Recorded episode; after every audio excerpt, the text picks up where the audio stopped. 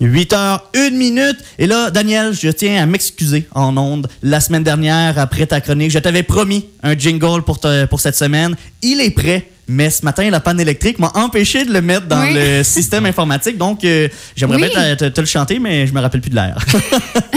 Puis euh, moi, euh, j'aimerais ça savoir si d'autres gens à Quaticook ont manqué d'électricité aussi comme nous. Nous, ça s'est passé vers quelle heure environ, Sam? ah, il était peut-être quoi, 6h30? Oui, ouais, c'est ça. Fait que si vous aussi vous avez vécu la panne de courant comme nous aussi, textez-nous au 819 804 0967. Euh, Ouais. on aimerait ça savoir. On a été pris de court un peu ce Oui, matin. Mais là. Daniel, toi, tu nous parles d'une autre nouvelle qui nous a pris un peu de cours c'est, euh, au courant de la semaine dernière. Mm-hmm. Oui, on a un nouvel incontournable Ben, oui.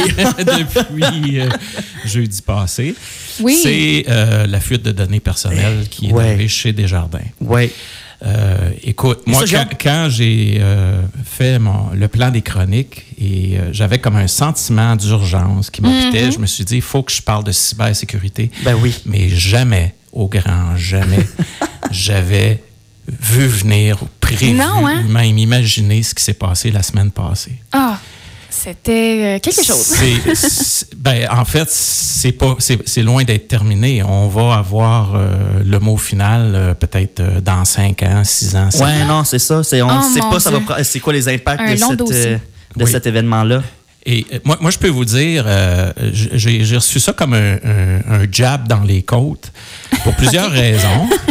OK? Pour plusieurs raisons.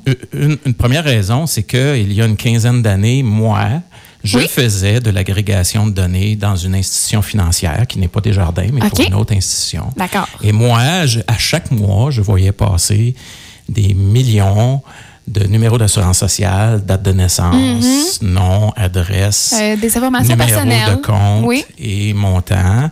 Et dans le fond, je faisais ce qu'on appelait à l'époque de la mise en client et de la mise en ménage, c'est-à-dire que je regrou- regroupais les informations pour que le département du marketing puisse mieux cibler ses campagnes publicitaires. OK.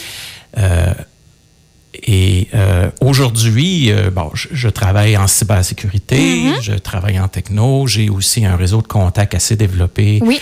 euh, dans beaucoup d'institutions financières et je peux vous dire que ces gens-là ont le feu au différentiel, c'est le moins que l'on puisse dire. Mm-hmm. Et qu'est-ce qui a changé par- aujourd'hui par rapport à il y a 15 ans? Il y a 15 ans, euh, on ne pouvait pas vendre, il n'y avait pas de marché pour vendre cette information. Non, ouais. Donc là, ici, euh, on est devant un cas de fraude interne. hein. C'est Oui. un employé. Mais c'est une erreur humaine, c'est ça? Ben, une erreur. C'est volontairement. C'est Oui. volontaire. Un ce acte volontaire, mais d'un ce qu'on humain. en sait. Ouais, Ce qu'on en sait, là, c'est sûr que c'est sous enquête. Donc, euh, on, on peut supposer des choses, on peut être en maudit, on, on peut faire, on peut pas faire grand chose Non, finalement ça. individuellement, hormis que de laisser euh, le mouvement gérer euh, son enquête. Euh, eux sont extrêmement bien équipés. Euh, je veux rassurer les gens, dans toutes nos grandes institutions financières, il y a des contrôles en place. Il- ces contrôles-là n'étaient pas en place il y a 15 ans, mais ont été mis en place depuis. Il y a des contrôles qui préviennent la fuite d'informations.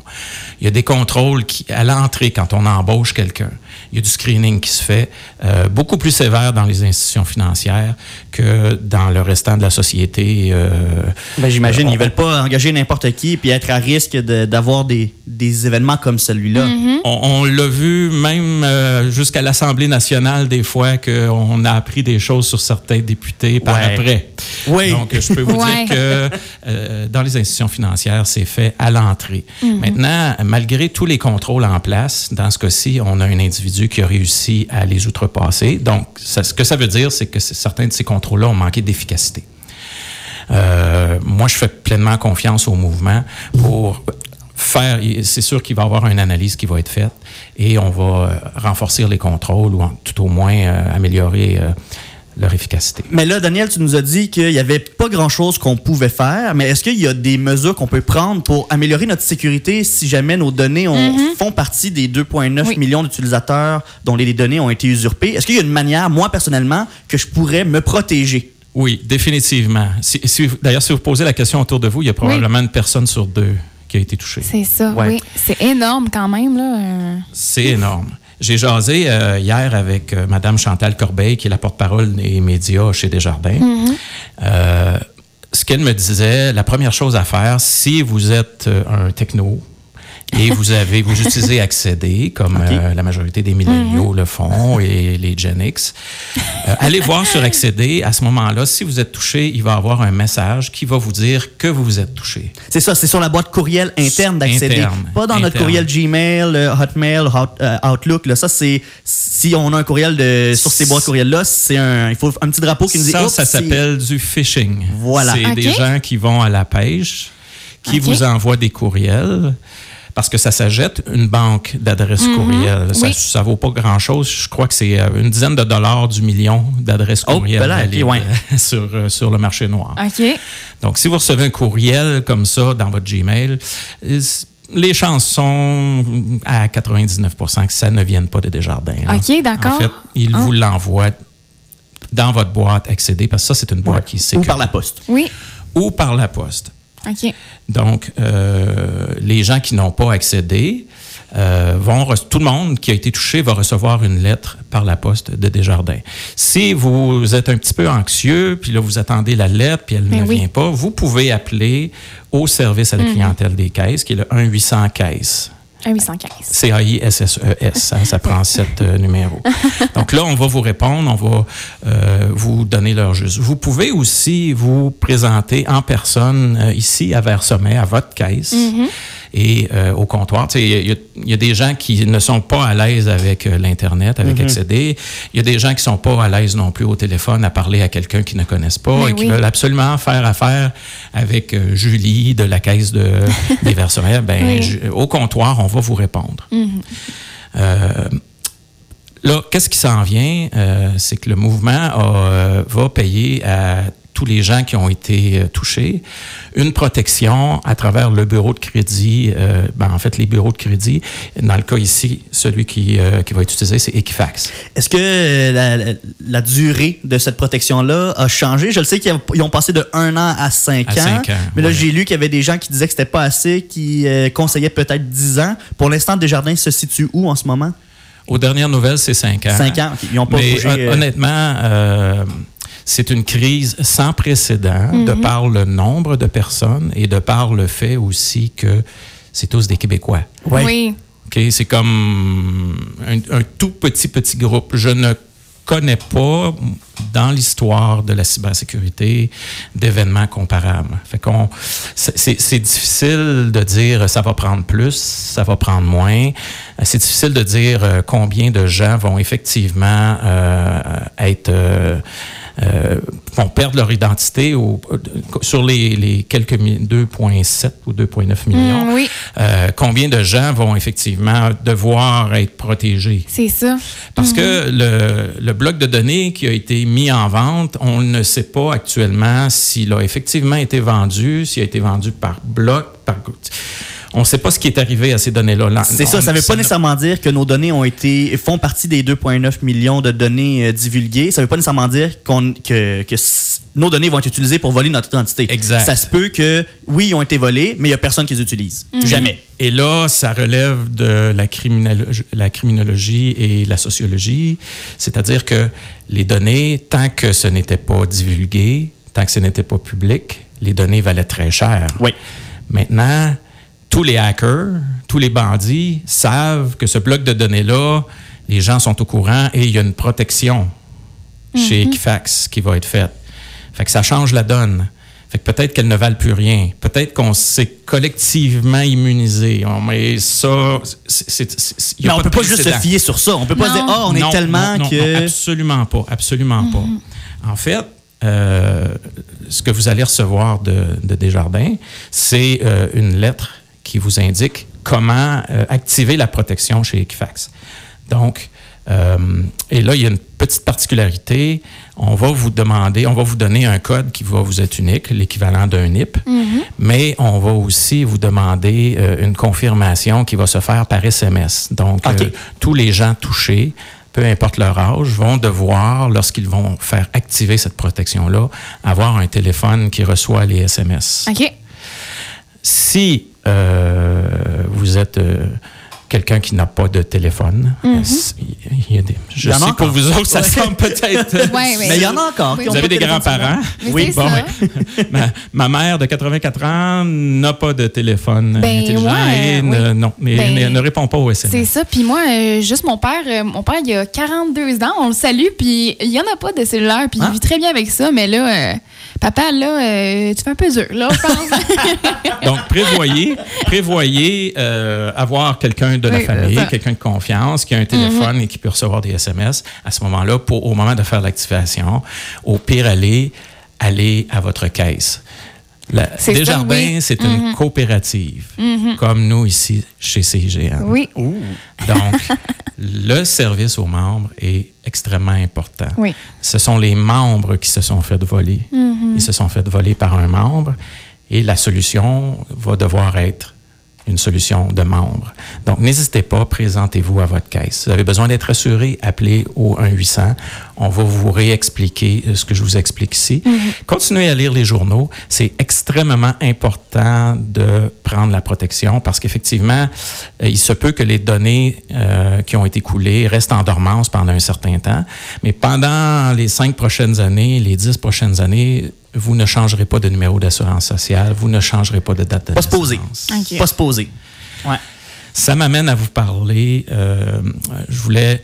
C'est pas un terme que les gens aiment, mais c'est le bon terme de cyberhygiène. Donc, Oh, qu'est-ce que Ouais, quoi individuellement vous pouvez faire pour vous protéger contre les fraudes informatiques de tout type? Mm-hmm. C'est sûr que dans ce cas-ci, euh, vous n'aviez pas de contrôle sur les données qui étaient chez Desjardins. Ben C'est- Les données étaient euh, sous protection, protégées par l'institution. Mais songez au nombre de fois où vous euh, entrez sur différents sites votre date de naissance. Ouais. Est-ce que c'est vraiment nécessaire? Non, Est-ce ouais. que, est que la planète entière doit être en mesure de vous souhaiter bonne fête? Ben, Ouais, vu de même, si hein, Je- sais oui, c'est ça. Il y a un certain âge, c'est important. Moi, euh, après plusieurs décades, euh, j'aime mieux pas. Ouais, j'aime mieux pas, en Ouais. fait. J'ai l'impression de rajeunir à toutes les années quand on oublie ma fête. Donc, Posez-vous toujours la question quand vous rentrez de l'information à quelque part, est-ce que c'est vraiment nécessaire que cette information-là soit rentrée? C'est c'est aussi simple que euh, un site qui nous demande notre adresse courriel pour euh, X raison, s'inscrire à une infolettre ou peu importe, ça peut être aussi, aussi simple que ça. Oui. Ton adresse courriel, c'est un identifiant. C'est ça. Ton numéro de cellulaire, c'est aussi un identifiant. Mm-hmm. As-tu remarqué que de plus en plus de sites, lorsque on, on t'authentifie, Mm-hmm. donc lorsque tu rentres ton mot de passe, on va aussi t'envoyer un code sur Oui. ton cellulaire. Oui, ça, c'est ce qu'on appelle l'authentification à deux facteurs. Donc, on, on te demande deux choses pour te reconnaître. On te demande ton mot de passe et on te demande aussi de retourner une information qui est sur quelque chose qui t'appartient, que. Ouais. tu tiens en main propre, dans ce cas-ci, ton cellulaire. OK. Donc, c'est bien important euh, de ne pas brûler ces, euh, ces, ces identifiants-là. OK. Si tu les divulgues partout, à ce moment-là, tu t'exposes effectivement à ce que l'authentification double perde de sa valeur. Parce qu'on peut se faire voler son numéro de cellulaire. C'est ce qui est arrivé euh, en fin de semaine. On a vu dans les journaux un monsieur qui, euh, qui s'est fait voler son identité. Oui. C'était absolument pas relié avec euh, la fuite chez Desjardins. Dans son cas, c'est euh, un, un nouveau type de fraude qui se fait de plus en plus. C'est euh, on, on va chercher le numéro de cellulaire de quelqu'un, puis on dit euh, on change de compagnie de cellulaire, et puis on utilise la, la faible sécurité euh, des compagnies de cellulaire pour pouvoir devenir cette personne-là. Après ça, si on connaissait son, ses adresses de courriel, ben là, on essaye tous les sites. On fait des changements de mot de passe en utilisant l'authentification du cellulaire comme euh, preuve d'identité. Puis là, il y a plus accès à rien. identité. Mais non? Et puis, on en profite, on ferme ses accès à lui, oui. Puis tout, le, le- le- le gars disparaît de la map et le Ah, fraudeur devient la nouvelle personne. Oui. C'est dangereux ces Oui. choses-là quand même. Ça fait peur un peu. Mais, hein, puis euh, il faut pas se dire que ça arrive juste aux autres parce que ça peut vraiment arriver à n'importe qui. Oui, puis ça arrive à Quaticook aussi. Eh oui. Euh, on pourra parler la semaine prochaine, effectivement, euh, de hameçonnage, euh, de rançon logicielle, Euh, on avait parlé de virus la semaine passée. J'ai un beau cas euh, de virus euh, d'un de mes fournisseurs, mon mécanicien euh, diesel. C'est- Et euh, c'est ça, ça donne. euh, je pourrais, j'essaierai de, de, de, de- de vous amener des choses cocasses là, parce que c'est un sujet qui est quand même un peu, un peu dur. là. Euh, et c'est ça. Mais la cyberhygiène, c'est extrêmement important. Dernier point.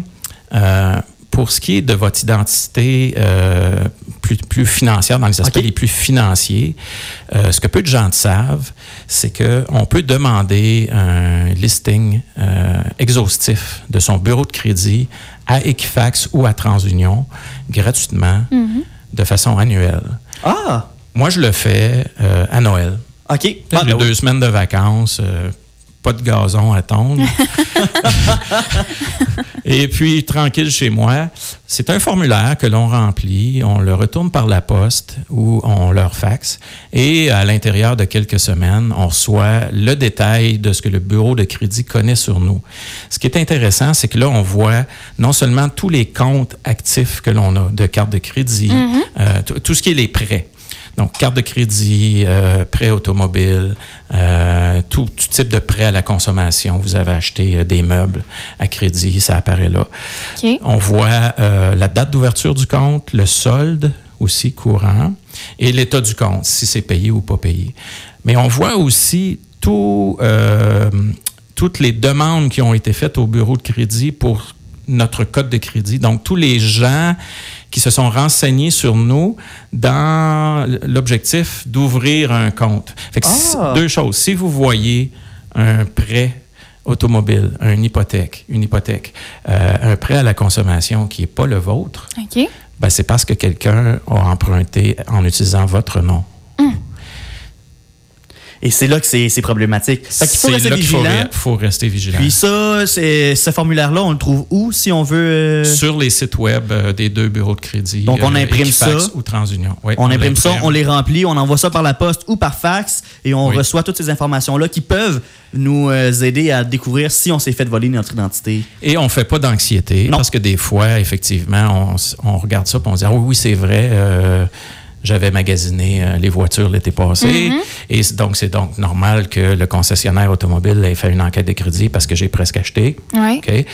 Mais d'un autre côté, si on voit euh, des choses euh, qui ne sont pas régulières, on peut, faut intervenir Oui. immédiatement. Donc, c'est, un exercice à faire annuel. C'est un peu comme aller voir son médecin de famille une Oui. fois par année, faire prendre son taux de cholestérol.